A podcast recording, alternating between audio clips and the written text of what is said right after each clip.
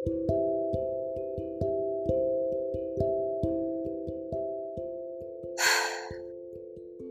semua.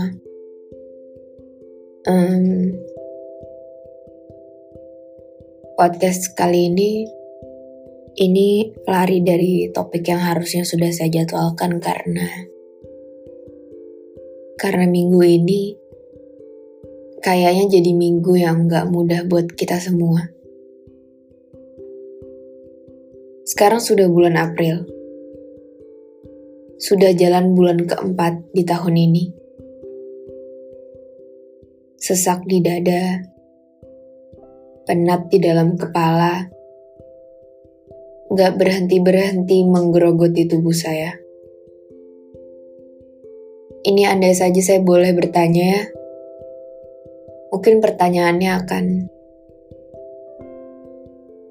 Sebenarnya ada apa sih? Ada apa dengan tahun ini? Sampai mau marah, mau sedih, mau menangis. Rasanya udah gak ada gunanya lagi. Duh, 2020, kamu menelan banyak rasa senang.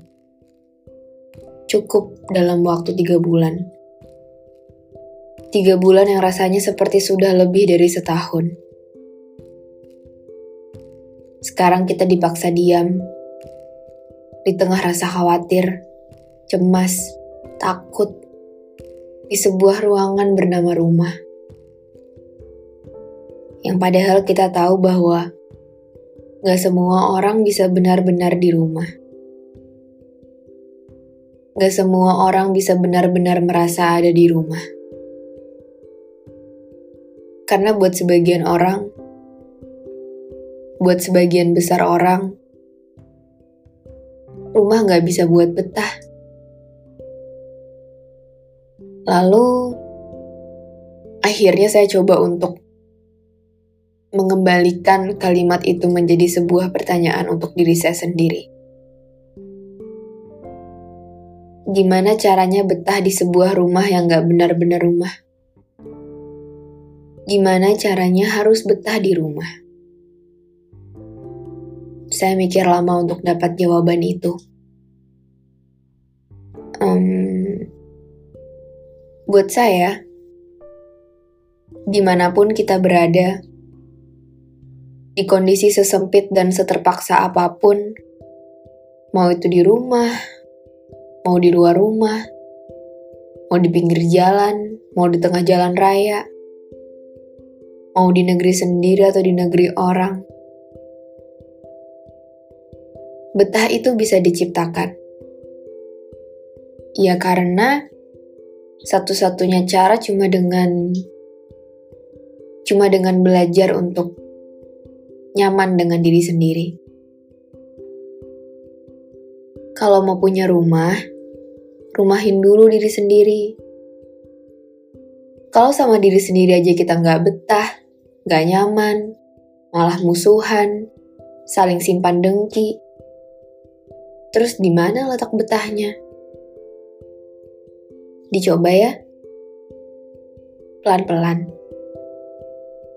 Coba untuk coba untuk berdamai dengan diri sendiri. Supaya di saat-saat kayak gini, ketika kita dipaksa duduk ketika kita dipaksa untuk hidup di dalam rumah. Setidaknya ada satu ruang kecil yang gak akan pernah berubah. Yang akan membuat kita ke mana-mana tanpa perlu ke mana-mana. Dijaga. Dijaga ruang itu baik-baik. Satu-satunya tempat terakhir di dunia, di muka bumi yang kita punya yang selalu bisa kita kunjungin kapan pun, yang bisa kita huni sampai seribu tahun sekalipun. Ruang itu, diri kita sendiri.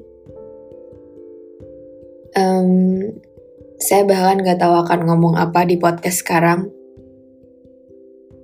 Karena jujur, saya lagi marah. Dan yang membuat saya semakin marah adalah karena hal yang membuat saya marah ini nggak bisa ada di depan muka saya. Nggak bisa saya cemooh, nggak bisa saya marahin secara langsung. Sesuatu hal itu nggak bisa lihat saya nangis karena amarah yang sudah sedemikian hebatnya dan sudah tidak bisa lagi dibendung. Amarah yang harus saya telan sendiri karena saya marah dengan waktu, dengan deretan tahun yang membawa kita ke masa sekarang. Saya nggak ngerti. Saya benar-benar nggak ngerti. Entah tahun ini yang gila, atau kegilaan ini sebenarnya berasal dari dalam kepala kita sendiri. Berkali-kali saya mencerna ada apa. Berulang kali saya tanya ke diri saya sendiri apa sih salahnya. Sampai sekali lagi saya berpikir bahwa Mungkin tahun ini sungguh-sungguh tentang buku pelajaran. Dan gak ada yang bisa pastiin kita bisa lulus atau enggak. Atau mungkin 2020 bukan tentang kita bisa melalui ini semua atau enggak. Bukan tentang lulus atau enggak. Bukan tentang ucapan selamat atau maaf kamu harus coba lagi tahun depan atau enggak. Bukan. Tahun ini mungkin tentang menelan pelajaran yang memaksa kita untuk tumbuh. Seperti era baru, seperti fase yang begitu asing, yang memaksa kita untuk mengenalnya lebih jauh. Walau, walau caranya harus dengan nyakitin kita. Walau caranya harus dengan kehilangan orang yang begitu kita cintai walau caranya harus dengan kehilangan mimpi kita yang begitu kita inginkan.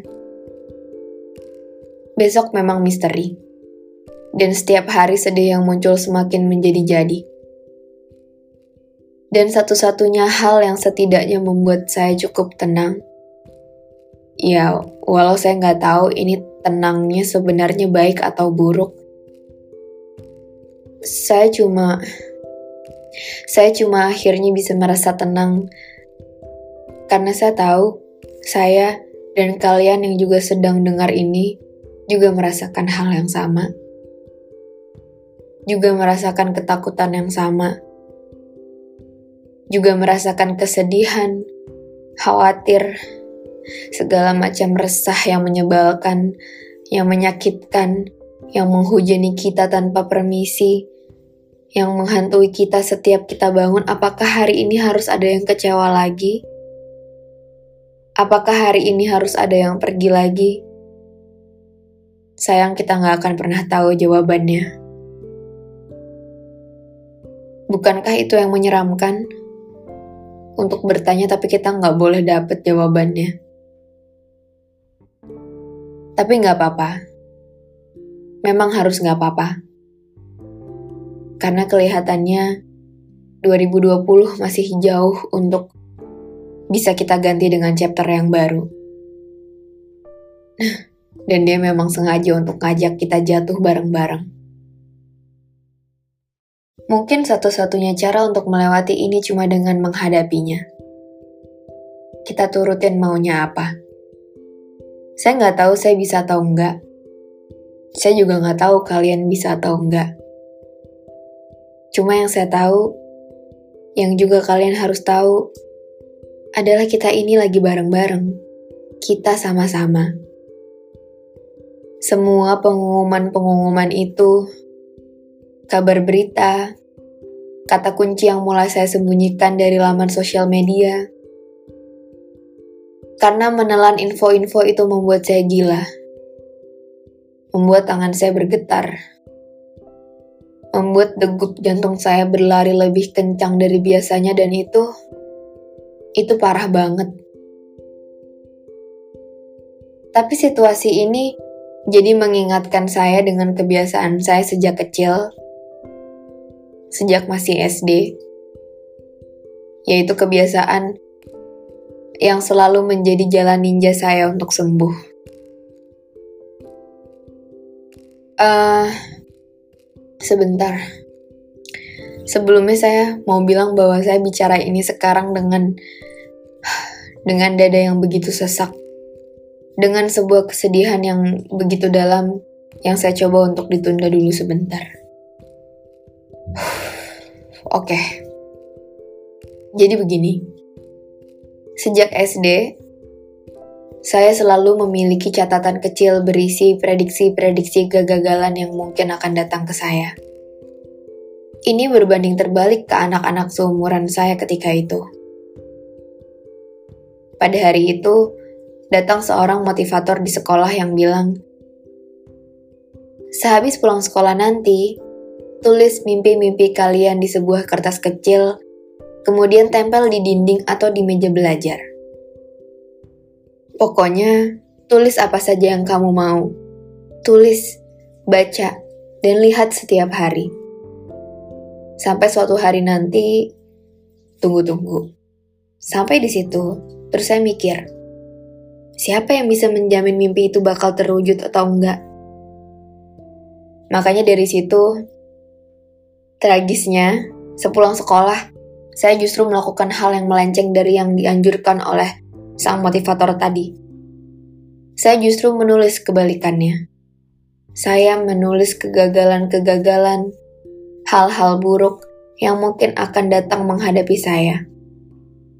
Entah itu besok, minggu depan, bulan depan, tahun depan, atau mungkin nggak pernah datang, saya nggak pernah tahu kegagalan-kegagalan yang akan terlihat begitu menyeramkan ketika saya tulis. Tapi ketika itu benar-benar terjadi, itu udah gak serem lagi karena saya gak akan kaget. Karena untuk sekali ini, semesta kalah cepat dengan saya. Mungkin sulit dipahami, mungkin gak mudah untuk beberapa orang untuk berani melakukan ini. Percaya atau enggak, ini satu-satunya cara paling berhasil untuk menyelamatkan saya dari kenyataan. Seperti ketika waktu SMA, uh, eh, sebelum ujian akhir, saya sudah menulis kegagalan-kegagalan itu.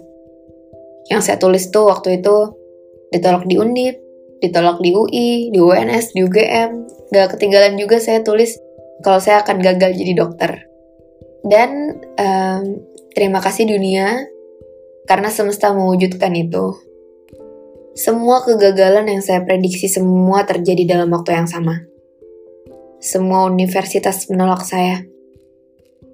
Cita-cita untuk jadi dokter, cita-cita yang sudah saya tanam sejak SD harus sirna. Dan uniknya, ketika surat kegagalan itu saya terima, rasanya jadi biasa aja. Karena saya udah gak kaget karena saya sudah memprediksi itu akan terjadi. Intinya, lebih baik saya kecewa karena saya gagal daripada saya harus kecewa dengan ekspektasi saya sendiri. Bayangin, bayangin kalau ketika itu yang saya tulis, sana jadi dokter, sana diterima di UI, sana diterima di Undip, ya bersyukur kalau terwujud. Kalau enggak, saya pasti gila. Dari kegagalan-kegagalan saya, saya selalu percaya bahwa semesta nggak pernah ingkar janji. Males untuk mengakui ini tapi ya rencana dia memang selalu lebih keren dari yang saya buat. Siapa sangka, profesi menulis yang bahkan nggak pernah saya impikan datang begitu saja tanpa perlu diraih. Tiba-tiba saja terjadi. Kalau ketika itu saya jadi dokter, podcast ini nggak akan ada. Bahkan, eyangkung saya yang selalu bilang bahwa kalau kamu belum jadi dokter, kamu bukan sarjana. Kalimatnya seakan jadi doa. Ketika beliau melihat saya sekarang, dia bilang, ternyata untuk bantu orang banyak nggak harus jadi dokter dulu. Itu rasa senangnya kayak dikasih satu dunia. Senang akhirnya bisa menghadiahkan kebanggaan kecil yang sebenarnya masih nggak ada papanya. Well, saya selalu bilang dalam hidup akan selalu ada banyak hal yang harus kita nggak papain. Nah, dari situ lahirnya. Dari tumpukan kegagalan saya.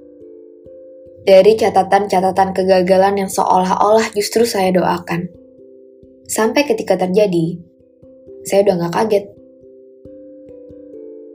Karena kalau kita pikir-pikir lagi nih, bukan kegagalan yang nyakitin, tapi karena hal-hal mengagetkan yang gak bisa kita terima. Seolah-olah hak manusia cuma rasa senang kan enggak. Kata nggak apa-apa juga lahir ketika SMA saya mengalami mental breakdown dan melakukan banyak self-harm. Dari situ juga sebenarnya rintik seduh lahir. Ketika rasanya omongan orang lebih meyakinkan daripada keyakinan diri saya sendiri. Ketika rasanya dengan menyakiti diri sendiri adalah jalan keluar paling tepat yang bisa saya lakukan. Ketika rasanya hidup lebih menakutkan daripada menjemput kematian ketika rasanya hidup nggak kasih jeda untuk saya bernafas. Untuk saya membenahi masalah saya satu-satu dan itu semua terlihat nggak adil. Sampai akhirnya, ketika saya mendapat turning point di mana hidup ternyata memang ditakdirkan untuk jadi susah dan gak adil. Hidup ditakdirkan untuk membuat kita kecewa dan sedih. Sekarang pertanyaannya, Mimpi-mimpimu, bahagiamu, sudah cukup digenggam atau belum? Karena rasa sedih, penyakit, kecewa, memang bisa menjemput semua orang. Dan itu nggak apa-apa. Nafas sebentar. Untuk sejenak kita nggak perlu pura-pura kuat. Untuk sejenak kita perlu sayang sama diri sendiri. Nggak perlu dengan hadiah, reward, beli ini itu. Gak perlu dengan kesenangan-kesenangan yang terlihat menggebu-gebu.